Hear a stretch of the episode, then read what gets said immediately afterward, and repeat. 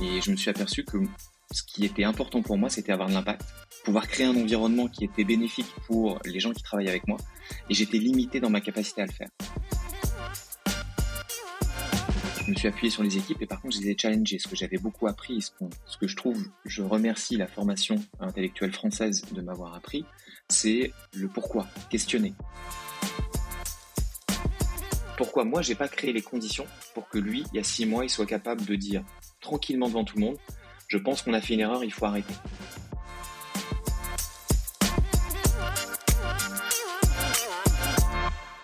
Bonjour à tous. Aujourd'hui, j'ai le plaisir de recevoir Florent, avec lequel on va discuter un peu de son parcours et, euh, et de son rôle de tech leader. Et euh, peut-être je vais commencer, Florent, par te demander de te présenter, s'il te plaît. Bonjour Marie-Caroline, je suis Florent, le CTO de PlayPlay. Alors, bah, écoute, peut-être ce que tu peux commencer par faire, c'est nous expliquer ce que c'est que PlayPlay, et puis après, je te poserai des questions sur toi pour qu'on comprenne mieux d'où tu viens et, et quel est ton parcours. Eh bien, PlayPlay, c'est une solution qui permet aux communicants de renforcer les liens qu'ils créent avec leur communauté. Et la manière de créer un lien fort, c'est d'utiliser euh, des supports émotionnels et donc principalement la vidéo. Et donc PlayPlay permet à toutes les personnes qui ont besoin de communiquer dans une entreprise, à l'intérieur ou à l'extérieur de l'entreprise, de créer des vidéos impactantes en les guidant, même s'ils n'ont pas du tout de compétences en montage vidéo. Donc euh, technologiquement, c'est une solution web qui permet de manipuler de la vidéo, si je ne me trompe pas. Ouais, une solution pure SaaS à destination des entreprises, donc un SaaS B2B. Super, merci beaucoup. Alors raconte-nous euh, d'où tu viens un peu, quel est ton parcours et euh, qu'est-ce que tu as fait avant d'arriver chez PlayPlay Alors, j'ai un parcours classique et un peu iconoclaste. Euh, classique parce que j'ai fait une école d'ingénieur spécialisée dans l'informatique et à Matapli avec une option finance, ce qui fait que j'ai commencé ma carrière dans la finance où j'ai passé 15 ans. avec l'opportunité, j'ai pu travailler à l'étranger très tôt parce que j'ai commencé ma carrière aux US et en Angleterre ce qui m'a ouvert très tôt à tout ce qui était les problématiques de diversité, les différences culturelles. Et je me suis rendu compte il y a à peu près dix ans que j'étais malheureux dans ces structures parce que c'est des très grosses structures, très hiérarchisées, très processées, euh, avec beaucoup de lenteur dans les prises de décision. Et je me suis aperçu que ce qui était important pour moi, c'était avoir de l'impact, pouvoir créer un environnement qui était bénéfique euh, pour les gens qui travaillent avec moi. Et j'étais limité dans ma capacité à le faire. À travers mon réseau, j'ai pu rejoindre une société qui s'appelait La Fourchette, qui est devenu The Fork il y a dix ans, euh, qui a été pour moi un changement complet. Euh, venant de la finance, basculer dans le, web grand public, c'était un, peu le, saut dans l'inconnu. Et ça m'a permis vraiment de commencer une deuxième carrière, d'une certaine manière, dans ce monde du web, où j'ai utilisé tout ce que j'avais appris euh, dans euh, le monde bancaire, dans la banque d'investissement, tout ce qui est process management, tout ce qui est project management, euh, la gestion des équipes aussi. Il y a quand même des, des, des playbooks de, de, management assez évolués. Tout ce qui était la création de soft à l'échelle, l'agilité, et découvrir un, un, monde complètement différent, beaucoup plus ouvert sur les aspects technologiques, avec beaucoup plus en prise aussi avec les technologies du moment, euh, le web grand public, euh, les problématiques de montée en charge, les problématiques de choix technologiques aussi et d'évolution rapide.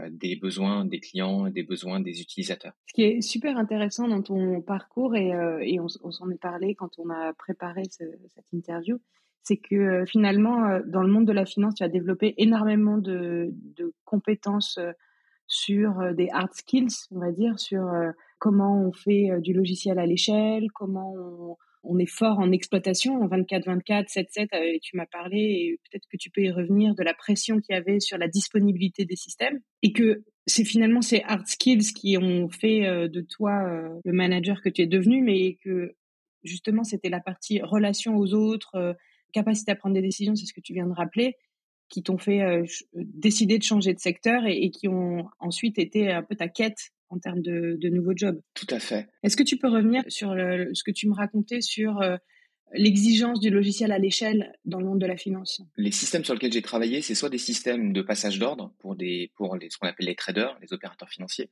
soit des systèmes d'analyse de, risque euh, sur les risques de marché. Donc, c'est deux types de systèmes qui sont au cœur de l'activité quotidienne euh, de salle de marché. Et pour des grandes institutions, il est important d'avoir un seul système qui équipe l'ensemble de leur plateforme. Ce qui veut dire que pour moi, la semaine, elle commençait à 8 heures du soir le dimanche euh, avec l'ouverture des marchés euh, asiatiques et elle se terminait le samedi dans la journée avec la fermeture des derniers marchés américains. Ce qui fait qu'effectivement le système devait être up and running pendant toute cette période-là avec en plus une incapacité à avoir des défaillances, puisque pas de passer d'ordre, c'est potentiellement prendre des opportunités ou perdre des opportunités ou prendre des risques. Ne pas avoir ces analyses de risque, c'est ne pas respecter les contraintes quand on est un acteur financier officiel. On a des budgets de risque à respecter et donc il faut savoir à tout moment où est-ce qu'on est. Avec tout ce qui est la régulation, la nécessité d'avoir de, une supervision et donc tous les organes de direction euh, suivent ce qui se passe. Euh, par exemple, quand la crise de Lehman Brothers s'éclate, euh, mon système permet de calculer l'exposition d'une banque sur ces actifs-là. Je peux vous assurer que le, les rapports étaient, devaient être à l'heure, précis et étaient décortiqués, voire relancés plusieurs fois dans la journée pour suivre aussi de manière intermédiaire. Pareil quand on a eu la crise de l'euro. Donc effectivement, il faut, il faut être capable de faire évoluer ces systèmes de manière sûre. Il faut être capable, en plus, pendant la crise de l'euro, il y avait euh, Lehman et l'euro ont fait que les, les, modèles de valorisation financière ont changé très rapidement. On a quasiment changé euh, des paramètres tous les trois à six mois. Et donc être capable de mettre à jour l'ensemble du système rapidement sur l'ensemble des places. Euh, donc Hong Kong, Tokyo, Paris, Londres, New York, tous soient équipés du même système en même temps, qui ait aucun défaut. Donc énormément de contraintes effectivement sur l'exploitation et la mise à jour. Donc ces contraintes-là, j'imagine qu'elles sont très formatrices parce qu'en termes de process, tu mets en place des choses euh, hyper structurées, hyper euh, cadencées, etc. En même temps, on comprend assez bien que euh, c'est pas un monde dans lequel on prend des risques en termes de choix technologiques, en termes de, de changement de méthode ou au contraire de tests de nouvelles façons de, travailler. Effectivement, c'est, je pense que c'est une des parties des choses qui m'a pesé, c'est que le, la capacité à exploiter une nouveauté. Par exemple, on a mis en place très tôt des analyses de cubes dimensionnels euh, pour les euh, traders. Il a fallu se battre avec la direction pour pouvoir faire ces changements-là. Parce que c'était une nouveauté, une nouvelle technologie, on ne savait pas si les traders allaient pouvoir les accepter. Et donc c'est là où je me suis rendu compte que une prise de décision qui, moi, me semblait évidente en discutant avec euh, les, opérateurs financiers, avec la R&D, mettait beaucoup de temps à être prise par l'ensemble de la structure parce qu'elle a besoin d'être assurée, elle avait c'était un univers pareil, euh, avec un univers de la technologie qui change énormément. On le vit tous tous les jours. Euh, quand on regarde le monde dans lequel on était il y a 20 ans, il y a 10 ans, il y a 5 ans, il y a énormément de changements qui sont intervenus. Euh, et donc les personnes aussi qui sont à la direction, bah, elles sont un peu loin aussi de ces changements de cet opérationnel. Et donc il faut déployer beaucoup d'énergie à expliquer, convaincre. On passe des mois et à passer des présentations pour faire ces changements technologiques. Et effectivement, c'est c'est une des grosses frustrations que j'avais dans ces environnements. Et donc un beau jour, tu te réveilles et tu te dis, ça y est, euh, je change. Donc euh, tu prends tes valises, tu reviens en Europe et tu euh, bascules dans le monde du web. Alors raconte-nous un peu comment s'est fait cette opportunité et, quels ont été tes premiers challenges en arrivant chez La Fourchette? Alors je ne sais pas si on se réveille, mais c'est plutôt on, a un sentiment de malaise qui s'installe et de ben, je suis pas bien, je j'ai pas la banane quand je vais le matin au bureau. Et on se dit il y a deux options. Soit c'est mon nouveau, ma nouvelle normalité, il faut que j'accepte et euh, je dois vivre comme ça. Soit on se dit, bah non, en fait, c'est euh, être euh, pas heureux, pas être, pas avoir la banane au bureau, ben c'est pas une bonne chose et il faut résoudre. et comme souvent, en fait, moi j'en parle, j'en parle aux gens autour de moi. J'ai et j'ai des amis avec qui eux ont fait ces changements-là aussi auparavant. C'est un ami qui me met en contact avec les fondateurs de la Fourchette, qui lui, il avait rencontré dans son, dans son aventure entrepreneuriale, qui pèse aussi, je pense, dans la décision que les gens, les fondateurs de la fourchette vont avoir en disant, bah voilà, c'est un très bon technicien, hein, vous pouvez avoir confiance en lui, j'ai bossé avec lui, euh, et donc il, m'a transmis une partie de sa légitimité euh, dans le processus. Euh, et ensuite, effectivement, c'est une rencontre de personnes. J'ai rencontré beaucoup de monde parce que, pareil, pour une entreprise qui est jeune, prendre un nouveau dirigeant, notamment sur la technique, qui est au cœur de ce qu'ils font, c'est un risque. donc, il faut qu'ils prennent le temps d'évaluer correctement est-ce qu'on a envie de travailler avec cette personne, est-ce qu'on croit à ce qu'elle va faire. Et l'enjeu pour moi, c'était, euh, j'arrivais avec zéro légitimité dans le web. J'avais fait zéro web grand public. Ok, j'étais un technicien, j'avais euh, la personne qui avait euh, pesé pour que je rentre dans le processus. Et j'ai été clair dès le départ que je, ne me présentais pas comme étant un expert. J'avais un certain nombre de choses que je savais faire, et ce dont a parlé tout à l'heure Marie-Caroline, être capable de faire du soft à l'échelle, être capable de déployer, avoir des contraintes d'exploitation fortes, comprendre aussi comment intégrer un système dans une stratégie, tout ce que j'avais appris, euh, mais que par contre, il y avait plein de choses que j'allais devoir apprendre et j'allais devoir m'appuyer sur les équipes existantes et sur tout ce qu'elles savaient, parce qu'elles en savaient plus que moi. Et j'allais pas du tout me positionner comme étant la personne qui allait leur dire comment travailler. Et donc c'est un gros enjeu, ça. Ce, ce, souvent on dit le dirigeant, il doit être, un, en tout cas, il y a certains aspects qui moi me parlent, sont sur le seventh leader. Le servant leader, c'est le leader qui se rend, qui se rend dispensable. Et ben moi, entre guillemets, une grosse partie de mon changement me mettait dans cette situation-là de facto. Euh, et ça a été hyper enrichissant et ça a été euh, pareil. J'ai appris énormément de choses sur moi et sur la manière dont on opère aussi dans ce cadre, euh, dans ce cadre-là. Et du coup, la question qui me vient là, c'est comment tu fais pour te former? Parce qu'on comprend ce que tu viens de décrire, qui est indispensable, c'est un changement de posture, donc de l'humilité, de l'écoute, de la transparence aussi. pas chercher à, à, survendre une expertise, mais, mais plutôt au contraire à mettre en avant des compétences, des soft skills, quoi, des compétences managériales. Néanmoins, j'imagine que euh, toi, à titre personnel, tu as quand même le besoin de, euh, bah, de comprendre ce qu'on te raconte, de, euh, de, d'avoir, de commencer à avoir un avis sur les choix qui sont présentés, etc. Donc, comment tu te formes à ce moment-là? J'ai eu la chance, pareil, en rentrant dans l'écosystème tech parisien, de découvrir un monde qui était complètement différent du monde précédent. Et la première chose que j'ai découverte, c'est qu'il y avait beaucoup d'ouverture. j'ai pu rencontrer, par exemple, Francis Nappet, qui était à l'époque le CTO de Blablacar, et différentes personnes qui ont rapidement euh, répondu à une partie de mes interrogations. Donc j'ai discuté, j'ai partagé pour comprendre comment ils faisaient, ce qu'ils faisaient.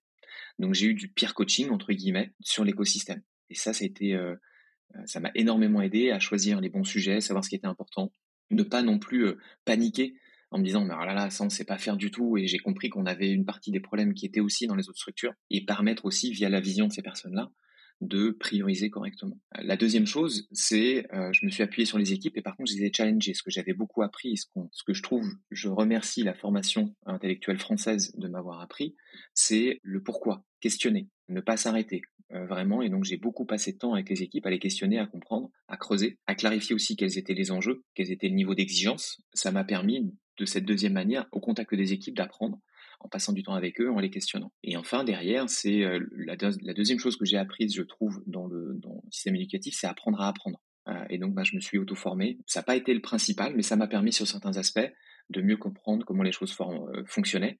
Et c'est pareil, c'est là où on se rend compte aussi, quand on a un système ouvert et qu'il y a énormément de gens qui partagent leurs expériences, les choix d'architecture qu'ils font, les technologies, les succès ou les difficultés qu'ils ont rencontrés avec les blogs, euh, les entreprises qui publient sur leurs blogs apprennent énormément. J'ai appris énormément, par exemple, sur la data au, au contact d'Airbnb et Netflix, euh, sur les architectures à l'échelle, sur ce que publie Netflix. Euh, j'ai appris des choses aussi sur des auteurs comme Martin Fowler ou Dan North qui publient beaucoup de choses et qui vont nous aider aussi à faire les choix, tout en étant pareil, non pas en donnant des options, en explicitant le pour et le contre et sans jamais non plus être vraiment dogmatique pour dire qu'il n'y a qu'une manière de faire et c'est comme ça. Ce qui est, ce qui est assez intéressant là, c'est que euh, finalement, tu as eu l'occasion, parce que La Fourchette, c'est une boîte, euh, je, trouve aussi assez extraordinaire pour ça en termes d'offres. Tu as eu l'occasion de mettre en pratique des lectures ou des, euh, des enseignements grand public, des géants du web américain, pour, les, résumer un peu comme ça. Comment tu fais pour faire cette mise en pratique à ce moment-là?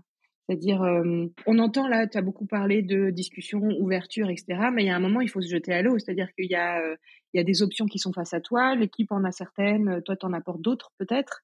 Comment vous faites pour euh, tester, mettre en pratique, expérimenter ce que vous voyez comme les différentes options possibles? C'est en faisant, en fait. Et donc, on a fait des choix, on a regardé quelles étaient nos priorités. On regarde aussi est-ce qu'on a les compétences? Il y a un enjeu vraiment de compétences et savoir si on a les gens pour piloter ces sujets-là. Et donc, à la lecture, on va, on habiter euh, les enjeux. On avait par exemple un gros enjeu sur notre euh, solution web mobile qui avait été faite rapidement avec une agence euh, avant que j'arrive et qui trouvait rapidement des limites. Et avec à ce moment-là, si on, parle de autour de 2013-2014, on se rend compte que le mobile est en train de prendre une place énorme sur tout ce qui est le, le web grand public. Notre offre web mobile, qui est le, avant d'installer une app, à l'époque, les gens ils testaient, ils regardaient, ils cliquaient sur un lien et puis ils étaient emmenés sur un web mobile. Et nous, l'expérience était vraiment déceptive. Et ben donc c'est là, c'est utiliser l'énergie des équipes. Euh, et donc moi, j'avais deux développeurs qui regardaient beaucoup tout ce qui était fait en Angular, qui était porté par Google. Un besoin aussi, en discutant avec le marketing et avec le business, de transformer une expérience qui était déceptive et qui avait vraiment de très mauvais résultats en termes de, de transfo, de conversion, euh, en quelque chose qui était bien mieux. Et donc, on se lance dans un projet, on se dit, bah voilà, on a trois mois, on va tester quelque chose. Euh, l'avantage aussi qu'on a, c'est qu'on a euh, différents euh, marchés. Et donc, on a des marchés un peu plus petits. On avait la Suisse, l'Espagne et la France. La Suisse étant un plus petit marché. Et donc, on a des marchés aussi sur lesquels on peut faire des essais sans perturber les autres. On n'est pas obligé non plus de faire un full blast et lancer partout. Et donc là-dessus, on a on avait vraiment une opportunité de pouvoir tester quelque chose de nouveau, de savoir si ça marche ou pas. Et ça a été un changement technologique. Et typiquement, on permet aussi à la structure de comprendre comment on peut lancer. Et donc, typiquement, ce playbook de lancer sur un petit pays, tester, itérer et se dire qu'on a, on a la capacité de le faire en ayant des vrais résultats, parce que le marché est suffisamment gros pour apprendre, nous permet d'innover. Après, il y a des fois où ça se passe pas bien. On a beau penser que c'est des bonnes choses, se lancer, et il y a d'autres facteurs clés de succès que juste tester et, avoir les personnes. En tout cas, moi, j'ai appris dans ce parcours-là que on peut aussi avoir des difficultés. Typiquement, c'est ce qui m'a fait changer d'approche et avoir des sur des gros projets de transformation des échéances très courtes à entre deux et trois mois, pas plus, pour vraiment apprendre rapidement si ça va ou pas, parce que j'ai eu une, une grosse déconvenue sur un projet sur lequel j'ai même si les ingrédients au départ étaient réunis, la fin n'a pas du tout été ce que j'avais attendu au départ. Ah bah, est-ce qu'on peut s'arrêter un petit peu là-dessus et tu peux nous en parler? Moi, j'ai deux questions qui me viennent et peut-être que tu peux euh, répondre euh, aux deux, en même temps. La première, c'est euh, parlons un peu de la configuration de l'équipe de la fourchette. Alors, ça a certainement évolué pendant les dix années où tu y étais, mais raconte-moi à quoi ça ressemblait au départ et à quoi ça, comment ça a évolué en termes de composition d'équipe tech. Et euh, arrêtons-nous un petit peu sur euh, la déconvenue dont tu parles à l'instant, euh, comprendre comment est-ce qu'on arrive face à des grandes difficultés comme celle du choix technique dont tu viens de parler et comment est-ce qu'on rebondit après, après un échec ou après un plantage de projet? La composition des équipes, quand on est dans une scale-up, c'est la, la chose qui va évoluer le plus et qui est la plus compliquée parce que l'image que j'ai, c'est que grosso modo, on change d'entreprise tous les 12 à 18 mois et que dans ce cadre de changement-là, ce qui était acceptable et ce qui était bien euh, dans l'étape 1 peut devenir juste euh, suffisant à l'étape 2 et euh, n'être pas du tout satisfaisant à l'étape 3. Et donc, il faut, un, être clair par rapport aux attendus donc, et, aider les équipes à monter en compétences au fur et à mesure. Regardez aussi quelles sont les compétences, on a des nouvelles compétences qui sont nécessaires et en grossissant aussi, on a la capacité de pouvoir les acquérir et les garder en interne. Euh, on parlait de choix techniques. Ben voilà, on, a commencé à recruter au début de la fourchette. On n'avait pas du tout de vraies front-end, très très peu. Euh, on s'aperçoit qu'il y a un vrai enjeu, qu'il y a des nouveaux frameworks. Euh, donc je parlais d'Angular, ensuite on a eu React, maintenant il y a Vue. Et ben c'est commencer à changer aussi. Donc former des gens en interne, mais aussi avoir des gens qu'on va chercher à l'extérieur et qui vont constituer aussi un nouveau noyau dur sur ces phases technologiques. De la même manière, on se rend compte qu'on était sur du PHP qui gérait pas très bien tout ce qui était euh, l'événementiel, tout ce qui était la synchrone. Et donc, il faut faire un choix technologique et euh, on a pris du Node.js pour être capable de gérer toute la mécanique d'événements euh, qui était nécessaire aussi pour les nouveaux usages.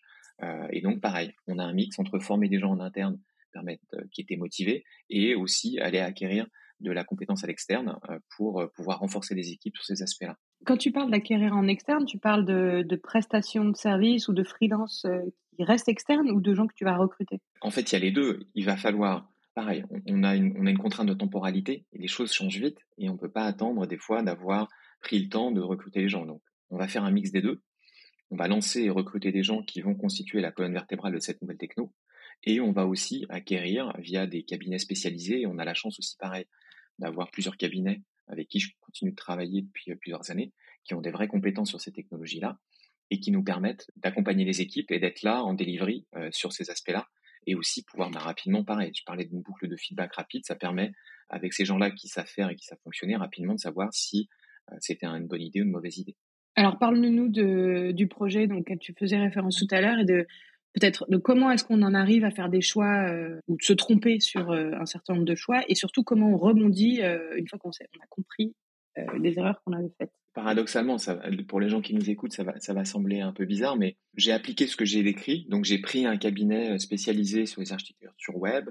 On a travaillé avec eux sur réfléchir à comment on pouvait euh, refactorer et même replatformer une partie du système d'information de la fourchette euh, qui était arrivé en fait à certaines limitations et qu'on n'arrivait pas à dépasser. Et qui, si on se projetait à 2-3 ans, vu la vitesse à laquelle le business allait, allait être un facteur limitant et donc sur lequel il fallait commencer à agir maintenant avant que ce soit un facteur limitant. On a pris un cabinet, on a travaillé avec eux, on a travaillé avec les équipes, on a fait des choix technologiques, euh, on a pris des consultants qui arrivent et neuf mois au bout du projet, première mise en prod, catastrophe. Douze mois après, on n'a toujours pas réussi à résoudre les problèmes et euh, c'est euh, le projet en fait il est mort. Le projet il est mort. Mais tu t'en aperçois tout de suite ou tu te dis on va corriger, on va compléter Non, non, on passe trois mois, grosso modo, neuf mois première mise en prod, ça se passe pas bien, les perfs sont vraiment pas au rendez-vous, le système s'effondre. Dès qu'on monte en charge, dès qu'on appuie dessus, ce qui était censé être la problématique qu'on devait résoudre, le système s'effondre. On se laisse trois mois, mais il faut pas non plus rester des années. Effectivement, dans certaines entreprises, on sort les rustines, on se dit on va mettre une et voilà, on sort les rustines et puis voilà, puis on essaie de planquer, on essaie de planquer le truc sous le sous le tapis et puis euh, et puis euh, on se dit bon, on commence à chercher un autre boulot, ça, se verra dans un an, ça, se verra dans un an et je laisserai gérer ça à mon, à mon successeur.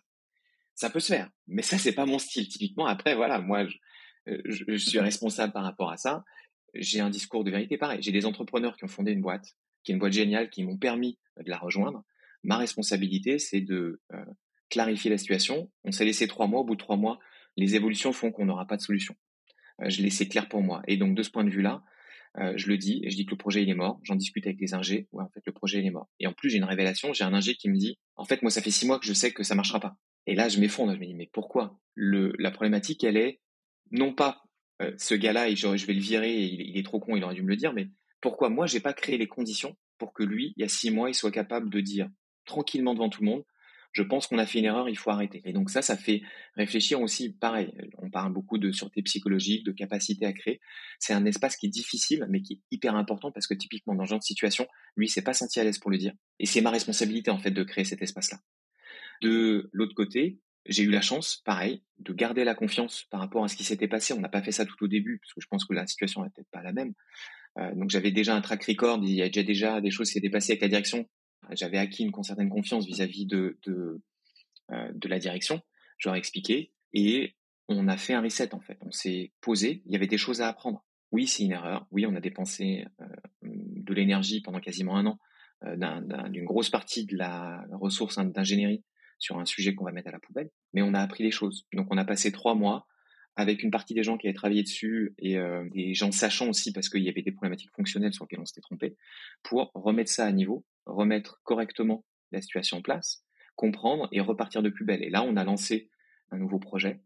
Euh, c'est là typiquement, on a changé de technologie, on a pris typiquement du Node.js parce qu'on s'est aperçu que c'était la problématique de synchronisation qui avait été euh, problématique et qu'il fallait passer sur de la synchrone. On a lancé une nouvelle plateforme qui maintenant m'autorise et qui est le cœur de l'expérience de la fourchette et sur lequel, pareil, on a fait une première livraison au bout de 18 mois, euh, avec des livraisons intermédiaires, une vraie livraison avec des clients, on a fait grossir, on a le playbook qu'on avait utilisé euh, sur le web mobile grand public, a été aussi utilisé sur cette partie-là. Euh, et ça a été un vrai succès. Donc, si je comprends bien, donc le premier projet vous a fait perdre un an à peu près, mais le et le deuxième projet, vous l'avez attaqué en vous posant des questions différemment, en remettant en question et la logique et la méthode. Tout à fait. On a vraiment utilisé l'échec pour en tirer tous les enseignements, ne pas repartir tout de suite, se laisser trois mois quand même pour se poser et prendre le temps d'analyser, et aussi le l'assumer. on en a parlé dans la boîte parce qu'il y a beaucoup d'attentes aussi. Ça, ça crée du stress entre la fonction produit ingénierie et le reste des, des parties prenantes. Les sales qui eux se disent ah je vais avoir un nouveau produit à vendre. Ben non, je bah, c'est ça. Surtout que la raison de lancement de projet c'est pas que de l'innovation, c'est aussi parce que vous étiez en fin de course sur la, la plateforme actuelle. Donc quelque part vous avez retardé la fin de course d'un an, ce qui est hyper dur à accepter pour les métiers. Exactement. Et pareil, sachant qu'en plus la première version c'est pas une version euh, full blast, il y a une richesse fonctionnelle aussi sur le business de qui nécessite de, aussi on sait que ça va prendre du temps et qu'on n'est pas uniquement sur euh, un an mais un, peu plus euh, et donc il y a tous les enjeux qui sont derrière de gestion pour nos account managers avec leurs clients, pour les sales qui font du qui font du dev, pour le marketing aussi sur la manière dont ils vont parler, sur lequel ils avaient préparé des choses. Donc tout doit être revu et non, c'est là où c'est vraiment, on se rend compte que c'est des projets stratégiques pour les entreprises euh, comme euh, les startups, les scale-up. Et que l'autre côté, il y a beaucoup, la transparence en tout cas, je pense, a permis à tout le monde et on a vraiment eu senti une, une solidarité au sein de l'entreprise. Un, je me suis pas fait virer. Euh, j'ai eu l'opportunité de pouvoir, pouvoir apprendre et rebondir. Et faire le projet. travailler et faire le projet. Et, je suis resté encore cinq ans après. Donc il y a, y a, il y a eu plein plein de choses aussi hyper positives. Merci beaucoup pour euh, ce témoignage. C'est un, témoignage qui est euh, important euh, pour moi et c'était important pour moi de le partager à TechRox parce que finalement, les gros projets de refactoring sont des projets très difficiles, sont des projets qu'on sait nécessaires parce que on sait que les technologies sur lesquelles on a construit nos systèmes, elles ont des cycles d'obsolescence. Donc des projets de refactoring, on en rencontre tous à un moment ils sont risqués parce qu'ils sont au cœur du système, parce qu'ils touchent à des systèmes que parfois on a, dont on n'a plus la compétence en interne pour l'expliquer ou le renouveler, mais aussi parce que ils touchent au business, donc ils, ils, touchent à, ce qui fait vivre l'entreprise au quotidien des projets qui se plantent, on en rencontre tous à un moment ou à un autre. Euh, on est parfois au cœur, on est parfois en périphérie et euh, on est parfois acteur, parfois spectateur. C'est des projets qui sont difficiles, euh, enfin, ce sont des moments, pardon, qui sont difficiles à vivre en tant qu'au au sein d'une entreprise et en même temps, si on les dépasse, si on s'en sert comme une boucle d'enseignement, comme tu viens de l'expliquer, je pense qu'on a aussi, on tient aussi quelque chose qui permet de remobiliser une équipe, de euh, faire que euh, on donne du sens à ce qu'on fait. Et euh, moi, je trouve que c'est c'est ce que tu nous apprends de super intéressant avec cette interview. Donc, je te remercie d'être venu nous le raconter, Florent. Merci pour ta transparence. On te souhaite beaucoup de succès chez PlayPlay. Beaucoup de beaux projets, bien réussis. Au plaisir de te recevoir bientôt. Merci beaucoup Marie-Caroline, c'était un plaisir d'échanger avec toi et merci beaucoup à Techrox de nous donner l'opportunité aussi de pouvoir partager et, et faire grandir tout le monde.